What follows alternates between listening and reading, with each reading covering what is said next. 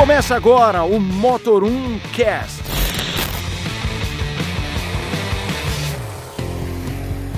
Estamos de volta, começando mais um episódio do podcast do Motor 1, hoje com novidade, hein? Primeira sou eu, Fábio Trindade aqui na mesa. Eu sou o Renato Maia do Falando de Carro, estou aqui presente essa semana. E eu sou o Nicolas Tavares, estreando o terceiro microfone no podcast. Ih, rapaz, três pessoas É, aqui hoje, agora. é, hoje é o trio, hein? O trio. Caramba. Quem fala mais, né? E hoje a gente também tem assuntos interessantes aí. Começando, a gente vai dar uma escalada só para você não fugir aqui. Primeiro vai ser o Evoque e teremos também A gente vai ter também o Golf GTI, o futuro elétrico híbrido da Volkswagen. Vai ter o Léo comentando sobre o novo Q8. e a gente vai falar também sobre a Casa Fiat de Cultura e o novo centro de design da Fiat inaugurado essa semana lá em Betim. Então, vamos partir aqui pro Evoque, que foi o SUV que eu fui conhecer ontem, inclusive. Né, tava lá eu e Leonardo Fortunati, que está no lançamento do novo Q8, que ele vai falar um pouco mais pra frente. Mas falando do Evoque, foi a primeira oportunidade que eu tive de conhecer o carro, realmente testar, andar com ele.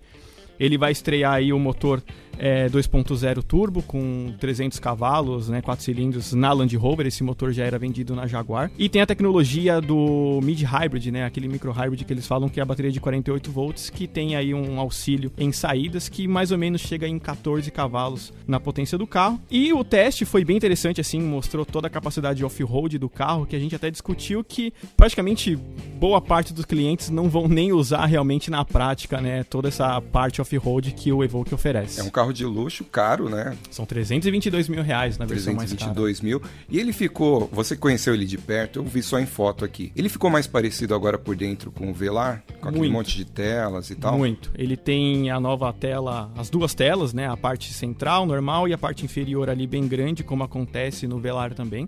Tem informação do Terminal Response 2.0, que é uma novidade dessa geração, que inclui a função automática off-road. E ali você consegue manusear praticamente tudo, ar-condicionado, você manuseia também uma parte rápida de áudio, eh, rádio, enfim, essas coisas. A central multimídia também ali tem toda a parte de tecnologia off-road, que também estreia o capô transparente do Evoque, que é uma coisa muito legal mesmo do, do carro. E impressiona realmente você acompanhar toda a parte off-road e você conseguir ver o solo por baixo do carro, é, chama muita É um atenção. recurso que já tinha nas versões né, maiores lá, no Range Sport, no Range. É, ele Velar tava também. realmente em teste. É, ele tava realmente em teste em larga escala agora, realmente chegou no, no Evoque, bem, ficou bem bacana. E a geração nova, a própria Land Rover falou que eles não aumentaram o carro justamente porque eles têm muitos carros, né, na, na própria marca. Você tem o Range Rover Sport, você tem o Velar, você tem o Vogue, Discoveries, né? E então a, a, a Land Rover precisou manter o carro no mesmo tamanho, aumentou um pouco do entre-eixo. O que deixou o carro um pouco mais macio. A gente reclamava muito que o Evoque era um carro mais duro, carro que batia um pouco mais, e essa geração ele ficou um pouquinho mais, mais soft, vamos dizer assim, o que agrada pra quem usa realmente na cidade. É, esse carro ele revolucionou, né? O segmento com visual, né? Chegou em gente- 2011. né? É, ele ditou a regra do estilo da Jaguar Land Rover até É, hoje. inaugurou essa identidade, agora tá em tudo, né? Até os, os que não são é, Land Rover, o Discovery, Sim. né? A, a outra linha. E assim, a gente vê essa identidade muito forte até no futuro Defender aí, que tá pra sair, Tá pra não sair. sai, não sei quando chega. Mas é, o que eu gosto do Evoque, cara, é essa personalidade de hatch, né? Ele é um SUV, mas assim, parece que você tá dirigindo um hatch e tal, e com a capacidade off-road, né? Que Sim. pouca gente usa. Eu não sei se eu tivesse um de 300 mil, você ia fazer tudo isso aí que ele consegue fazer. É, exatamente. O trecho que a gente percorreu foi, assim, bem pesado pro, pro padrão do carro. A gente tá falando de um carro com roda 20, um perfil baixo. A gente passou por partes de pedra, partes alagadas, a gente cruzou rio, a gente testou assistente de descida, assistente de subida. Enfim, tudo isso o carro cumpriu muito bem. Só que se a gente parar pra pensar que ele tem mais aquela cara de SUV de cidade, como realmente é a proposta do Evoque, o Evoque é um SUV urbano, você colocar ele num ambiente mais dedicado a um Land Rover e não a um Range Rover, no caso, é, fica um pouco até esquisito. Você fala, caramba, a gente vai colocar um carro né, dessa categoria assim, pra andar na lama, pra andar na terra. A gente tem Land Rover mesmo pra fazer isso. Você tem o Discovery, né, os Discovery Sport. Mas mesmo assim, pra quem gosta do Evoque, gosta de barro, gosta de terra, o SUV também cumpre muito bem esse papel.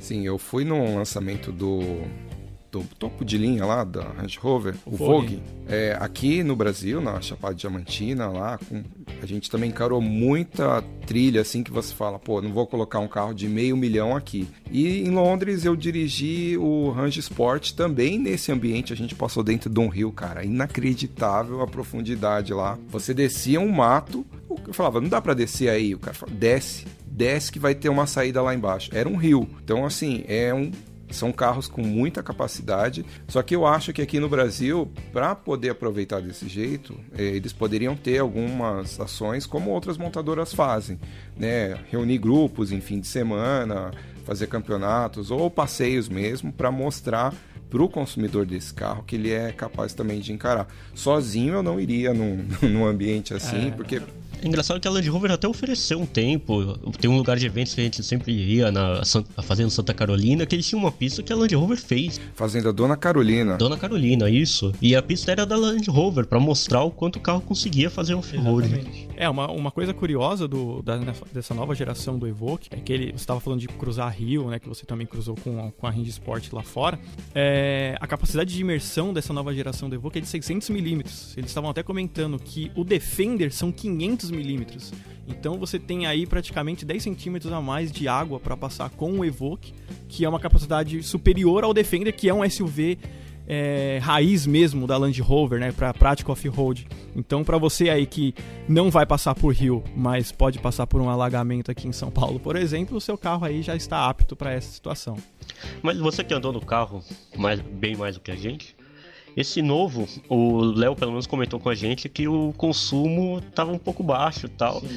Disse que é porque tá no off-road, que na, na cidade você vai notar melhor o sistema híbrido. Exatamente. Como ele tem esse sistema de híbrido leve com a bateria de 48 volts, a gente passou muito mais parte do tempo em estrada e a gente não pôde entender muito bem como que funciona esse sentido né, do, do carro ligando pelo alternador da bateria, enfim, essas coisas. É, na, na estrada, realmente, ele não chegou quase a 10 km por litro, foi um carro que bebeu bastante nesse sentido. E a gente andou muito devagar em trechos off-road, então você fazia muita força para acelerar, então o giro subia, o consumo foi um pouco comprometido.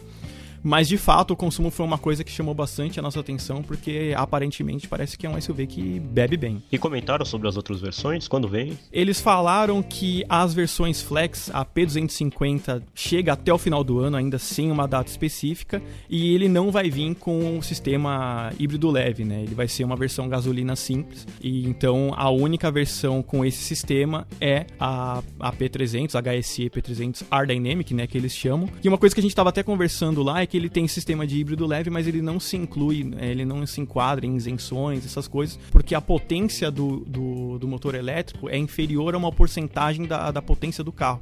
E com isso, a nossa legislação não faz o carro se enquadrar a um carro híbrido. Então você não tem isenção de impostos, nem o rodízio aqui em São Paulo, por exemplo. É que esse motor ele é mais usado para saída. Você tá parado, ele usa o elétrico, aí vai alternando com o motor normal. Exatamente. Vamos seguindo aqui, agora a gente vai falar do quê? Falar de coisa boa? Então, Falando de coisa boa, o que, que é coisa boa no segmento automotivo? Também falta aí. Vamos falar de hatch médio. É, a gente sabe que o segmento de SUV, né? Todo mundo quer SUV. Eu li até um comentário aqui de um leitor no Motor One que disse que brasileiro hoje está comprando carro igual compra apartamento. Quanto mais alto, melhor, mais caro, enfim achei curioso porque assim o hatch médio ele tem aquela pegada mais esportiva mais dinâmica você tem um carro mais no chão você consegue fazer aquela curva né, com mais vontade assim. E o Renato Maia foi lá na Volks conhecer uma versão diferente do Golf. Exatamente. Fui lá conhecer o que a gente já tinha visto no Salão do Automóvel do ano passado, que é o Golf GT, a versão híbrida esportiva da Volkswagen, que realmente vai chegar ao mercado brasileiro. A Volkswagen promete o lançamento até o final desse ano de 2019. Ele é um hatch que tem um motor 1.4 turbo mais um motor elétrico, que somando são 204 cavalos de potência, né, a potência combinada desse modelo, que faz números muito próximos ao que a gente tem do Golf GTI. Então imagina você andar com um Golf híbrido praticamente do lado de um Golf esportivo, que é o Golf GTI que a gente já tem aqui no mercado. Ele é diferente, assim, visualmente ou por dentro? Por dentro você tem quase tudo igual. Ele vem aí com o painel Active Info Display 1, você tem algumas mudanças relacionadas mais à eletrificação, informação de bateria, essas coisas. E por fora o que realmente muda é a parte inferior da grade, nas partes laterais ali onde a gente tem aquele tradicional farol de neblina do GTI, que faz aqueles três LEDs. No GTE você tem um tipo de um C que contorna é, esse design, que faz parte do design de modelos elétricos e híbridos da Volkswagen lá fora. Como a gente não tem acesso né, a esses carros, o Golf é o primeiro modelo que estreia né, esse design aqui de eletrificação aqui no Brasil. Além do Golf, a Volks confirma ainda mais cinco modelos entre elétricos e híbridos para cá. E aí a gente vai ficar meio na expectativa de alguns modelos. Eu acredito que o Passat seja Passat um deve modelo. ser um deles. É. O Passat estava no salão, né? Ele é um carro que eles já estavam dando certeza de que viria. Exatamente. Mas Renato, o Golf a gente sabe que vai ganhar uma nova geração agora em setembro Sim, lá em Frankfurt. Em Frankfurt. E eles mostraram a geração atual do O GT. MK7, exatamente. É, eu perguntei pro pessoal da assessoria de imprensa da Volkswagen exatamente essa pergunta. A gente falou, pô, tá lançando o MK8 lá fora. A expectativa é realmente do carro ser apresentado no salão de Frankfurt. E, e, o- e essa geração? O carro vai vir com o MK7? Como que fica a história? Aí a resposta da assessoria de imprensa foi: é, como o próprio GT demora mais para ser lançado comparado ao lançamento da nova geração do MK8, então a sobrevida dessa geração 7 no Brasil ainda vai persistir aí por pelo menos uns dois anos. Então, certamente a Europa vai, vai ter a nova geração lá fora, ainda sem o GTE, e o Brasil vai ter a sétima geração aqui à venda ainda. É, e um ponto curioso é que todo mundo ficou achando que com a chegada do GTE, o GTI pode sair de linha, justamente porque a nova geração vai ser lançada lá fora, a planta de São José dos Pinhais deve passar por algumas alterações também. Inclusive, o próprio GTI não está sendo fabricado nesse momento, e a mais a marca confirma que a, produção volta né, no final do ano. É, esse caso do Golf, né, é um, um assunto que sempre é recorrente. Quando lançou o facelift, eu falei com o Gustavo Schmidt, vice-presidente de, de vendas, sobre o futuro do Golf no Brasil. E ele disse que via o Golf como um carro de nicho. Na verdade, o segmento de hatches médios como é um segmento de nicho. Então, o segmento de nicho traz carros mais equipados, mais potentes e mais caros, né? Hoje a gente vê aí o Golf GTI. O Golf GTI, eu não sei, falaram o preço dele, faixa de preço. Não falaram. Eu mais ou menos olhei o preço do GTE lá fora. É, o, o GTE hoje ele custa praticamente cerca de 36 mil euros né, no, no mercado alemão. É, Da onde vai vir essa versão, né? Lembrando que o GTE ele não vai ser fabricado no Brasil, não vai ter motorização flex, ele vai ser 1.4 gasolina, importado da Alemanha, como vinham os primeiros Golfs MK7 para cá. Então, e o preço do modelo é mais ou menos, se a gente converter esse valor, chega em 158 mil reais. É, pensando que o GTI nacional custa 151 mil, Exatamente. Então aí ficou nessa dúvida, porque o GTI, sem opcionais, chega por 150 mil, mas se a gente colocar tudo, ele bate quase 180 mil reais. Né? Mas a gente tem que lembrar que para híbrido tem uma, uma diferença de, de custo de imposto, Exatamente. né? e é um agora a Europa baixo. entrou também no, no benefício também do livre comércio, né? Que ainda não está totalmente isento, mas a Volks fala que entre 1 e 7% deve ser o imposto de importação para esse modelo. Então, assim, a gente pode meio que estimar aí na faixa do preço do Golf mesmo, 150 mil. É, e ainda naquela conversa lá com o vice-presidente, ele deixou bem claro que o Golf não ia sair de linha no Brasil. Mas assim, não ia sair de linha do jeito que a gente conhece, né? É, ele deixou claro que o Golf ia continuar sendo a bandeira da Volkswagen no mundo, principalmente para mostrar tecnologia, como vitrine de tecnologia. Então, assim, a gente tem é, esse caminho de ter o Golf GTI aí, um carro de nicho, um carro caro, né, um, um sonho de consumo de quem ainda né, gosta de, de dirigir, de conduzir, e tem o GTE para o pessoal mais é, antenado no meio ambiente, porque para você economizar pagando caro é difícil, né? Exatamente. É, foi uma coisa com- que todo mundo até especulou com, com relação à oitava geração. O pessoal já já estava especulando que essa nova geração seria é, apenas importada em versões mais caras, porque ele não seria mais fabricado aqui no Brasil. Lá em São José dos Pinhais, porque a planta também vai passar por reestruturação. Deve vir o Tarok para cá, que é a nova picape também, e não sobraria espaço para a produção do Golf, que hatchback a gente sabe que está cada vez é, mais escasso no mercado. A Volkswagen tem apenas o, o, Golf hoje aqui nessa versão mais top, que é o GTI 1.0 e 1.4 saíram de linha. A gente não tem mais Focus, não tem mais 308 e a Chevrolet também agora tem apenas o Cruze, né, ali com motor 1.4 também, praticamente em versão única, sem muita diferença de motor, né? O tamanho do mercado não, não justifica ficar produzindo carro. Até julho foram emplacados 5.700 carros para todo o segmento de hatch médio. É muito pouco, não vale. É pouco, né? Lembrar da época boa aí dos hatch médios, que os líderes vendiam 3, 2.500 é, 2.500 carros por mês, né? Exatamente. né? Ali tinha o i30, tinha a época do Astra até, né? Então a gente viveu uma, uma era de hatchbacks que hoje é dominada pelo SUV. Mas ainda falando deles, vou até trazer um carro que saiu de linha. Pô, hoje a gente tem o que de hatch médio? O único dessa último desses moicanos aí é o Cruze mesmo em uma faixa de preço acessível, obviamente. É, acessível, né, dentro da nova realidade. Eu perguntei também pro pessoal lá, né, porque o Cruze saiu de linha nos Estados Unidos, que é um mercado importante e tal, e eles disseram que esse segmento, somando sedã e hatch, para eles ainda é importante no Brasil. É, não, não deram nenhuma perspectiva assim de sair de linha no próximo ano, nem num, num, futuro breve, e também não sinalizaram qual é o caminho que vai ser. Se vai ter mais um facelift, a gente tem que lembrar que a Chevrolet, ela antigamente, né, o Astra vendido aqui, saiu de linha lá fora e ela continuou com o Astra aqui. Deu um outro facelift e continuou com ele. Então, assim, se não tem um outro hatch médio ou um sedã médio para substituir, eles podem aplicar mais um facelift se o carro ainda estiver moderno. E o carro é bom, né? O carro ele sofre aí com a concorrência de Corolla e Civic e tal, mas é um carro que tem um conjunto mecânico bom, esse motor, motor moderno, 4, câmbio legal também, tem muita tecnologia agora, né? Então, assim, é um carro que faz sentido ainda. Até porque é usado da fábrica na Argentina, o que ela produz só é cruze, não tem mais nenhum produto lá. Eles teriam que colocar uma outra coisa. Então precisa ter alguma coisa rolando é, agora, nesse momento. Né? E aí, pro, aproveitando, né, é, dá até para falar da Ford. Né? Você fala, pô, mas o que, que vai falar da Ford? É, no último evento que eles falaram da, do lançamento do território no Brasil, eu puxei o pessoal lá, uns executivos, e comecei é, falar um pouco sobre os retos médios, que eles mataram o Focus e tal, e questionei se não seria uma boa trazer o Focus ST ou RS que tem na Europa ainda, Sim, nova que geração. Que é muito elogiado, por sinal. A, é. a Ford Europa sempre foi muito bem elogiado. Sim. O Focus, se eu não me engano, uma época foi um dos modelos mais vendidos da Europa também, né? Sim, que é um carro assim que corrigiu todos os problemas, né? Todos os defeitos, o câmbio Power Shift saiu de, de cena, é um carro turbo com um bom acerto dinâmico e tal. Falei, pô, tá todo mundo transformando o segmento de hatches médios em nicho.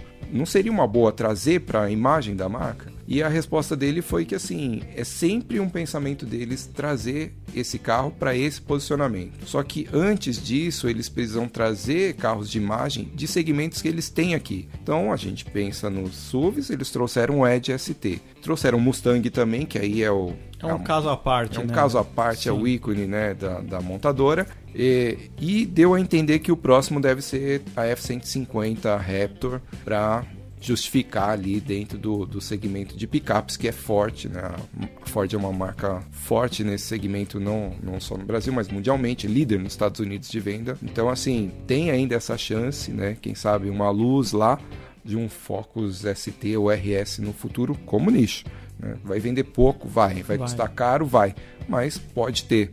Né? Então isso fecha aqui a nossa conversa de hatch médio. Falamos do Golf, do Cruze e até do finado Focus. Exatamente. Bem, seguindo aqui, a gente teve também essa semana é, dois eventos lá em Minas. Eu fui para Minas. O primeiro foi a inauguração da, de uma exposição na Casa Fiat de Cultura que chama Beleza e Movimento.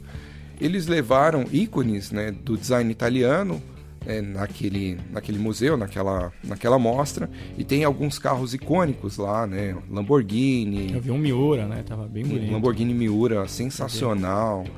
Alfa Romeo, tem uma Ferrari Dino lá. E é um, um, um evento que aberto ao público, né? E vai até dia 3 de novembro. Se você tiver interessado, estiver em Minas, gosta de carro, tem, é, vai além de carro, né? Tem outros objetos lá, tem cadeiras, mesas, poltronas, é, imagens, tem ambientes lá para você ouvir ronco de motor de Ferrari, de Alfa Romeo, e você pode conferir o endereço e, e valores, não sei se tem valores aqui, é, na, no, no site, né? casafiatdecultura.com.br.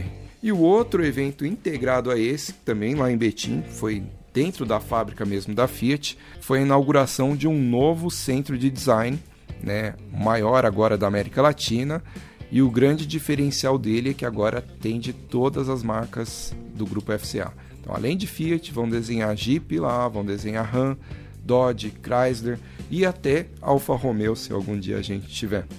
É um, é um ambiente bem maior do que tinha antes. Tem agora um laboratório de experiência de usuário com interação em realidade virtual, que eles esse, esse ambiente ele é bem interessante porque você tem dois é, dois painéis lá de simulação, tem um, um habitáculo, né, o interior do carro, e tem um espelho que atrás do espelho ficam os engenheiros e diretores e pessoal de design analisando o comportamento das pessoas ao simulador. Então o simulador tem o volante, tem os comandos de um carro comum, então eles ficam analisando a dificuldade da pessoa em acessar o ar-condicionado, por exemplo, ou usar um Apple CarPlay ou um Android Auto enquanto está dirigindo e é movido ali a inteligência artificial. Então, dependendo da facilidade de condução da, da pessoa, eles conseguem adicionar mais trânsito, adicionar gente atravessando, é bem interessante. E tem também né, uma área nova para todos os designers né, desenvolverem lá o interior, exterior. E a gente visitou também a parte de modelagem, né, que acho que é a mais famosa em todos os centros de design, que a gente vê os mockups feitos em clay, clay é barro, né? Argila. Literalmente, né? argila, né? E tinha lá um Fiat Fastback. E todo mundo começou a olhar, achou curioso, né? Achou, pô, esse carro tá mais completo do que o conceito que a gente viu no salão. É, ele tinha uma frente da Toro inteira. Do salão tem aqueles elementos futuristas, né? Que não dá para identificar direito. Mas era uma frente diferente da Toro, que você pode até ver aqui no motor1.com é, tem uma seção diferente na área dos faróis de neblina que talvez já assim antecipa é, o novo facelift da Toro. E eu falei lá com o pessoal que trabalhou nesse carro e eles explicaram que queriam mostrar um SUV da Toro no salão. Em duas semanas pegaram uma Toro, fizeram aquele desenho fastback, é um conceito até mais alto do que o fastback que foi mostrado no salão, mas foi um exercício que a partir dele gerou o conceito mostrado no salão. A gente já tinha pensado que era uma versão mais definitiva do carro, mas ainda não, eles não iam dar esse mole pra gente, não. É, uma das fotos que você fez, pega o carro na lateral, dá para perceber bem que eles só cobriram a caçamba para virar um o SUV ficou um pouco estranho. E aí, de repente, disso veio a ideia da Toro Ultra, né? Com a caçamba fechada. É, a Toro Ultra é uma solução rápida, né? Já pronta, também tava, tinha um, uma Toro Ultra lá, inclusive com um modelo de roda diferente, né? Que deve aparecer aí na, nos próximos meses aí na linha. Eles explicaram que o carro vai lá, eles procuram soluções, estão trabalhando em mais de 30 modelos lá. Hum, a gente tentou arrancar o que, que era, mas tinham dois carros cobertos lá. Um era um, uma Toro, isso era fácil de identificar, mas totalmente coberto, não dava para ver. A gente suspeita que já é o, as mudanças visuais né, da, da linha mudanças mais profundas, não só um, um tapinha ali no bigode. Uma mudança de para-choque, né? É. é até que a gente tava escutando que viria ano que vem com os motores turbo, então Pode essa ser. mudança que aconteceu na linha 2020 foi só. Foi bem discreta. Foi bem discreta, mexeu o para-choque só e acabou. E tinha um outro carro lá, parecido com um Argo, talvez um pouco maior, como ele estava um pouco distante e coberto totalmente preto, assim, não deu para identificar. Mas a gente já falou também que um dos próximos modelos a serem lançados pela Fiat é um SUV da, do Argo, que a gente está investigando aí. Quem sabe nos próximos dias a gente tem mais novidade. Enquanto a gente está aqui, né, na nossa mesa aqui. O Léo tá onde? O Léo tá no bem bom, andando de Audi Q8. De Q8. Foi né? andar, conhecer a nova, a nova, novo SUV, né, na verdade, da Audi, um SUV coupé, que é uma tendência. A gente falando de fastback aqui, agora o Q8, É verdade. Teroc apareceu ali também com uma versão coupé. A gente tem o Arcana. Então, SUV coupé aí é uma tendência do setor. E ele foi conhecer a versão, né, o modelo de alto luxo da Audi e o Léo vai contar pra gente aí quais as impressões desse novo SUV da marca alemã. Pois é, Fábio, tudo bem? Vamos lá. Não tô aí com vocês hoje, mas estou aqui no Autódromo Velocitar. Um lugar mais legal, né? Mais divertido, onde eu possa aproveitar o novo lançamento da Audi. O Audi Q8 é o SUV, novo SUV topo de linha da marca. Fica acima do Q7 agora. Motor V6 turbo, motor que a gente já conhece aí do Cayenne. São 340 cavalos, 51 kg de torque, um 0 a 100 em 5.9 segundos. Lógico que esse 0 a 100 a gente ainda vai testá-lo nossa pista de testes, né? Vamos colocar os nossos números para comparar com outros é, concorrentes. Um câmbio automático de 8 marchas, tração integral, é, suspensão ar opcional, né? E falando em opcionais, né? Temos aqui é, diversos deles, né? Como a Audi gosta de trabalhar, são duas versões, né? A Performance de 494.990 e a Performance Black de 531.990 reais e tem os opcionais que chegam a 89 mil reais em opcionais. Pois é, é como comprar um outro carro só em coisas que você pode colocar no Q8, sem falar personalização de cor externa, cor interna e diversas. Eu dei uma volta com o carro aqui no traçado off-road da- do Velocitar, é um carro muito competente, lógico, não é a proposta principal, né?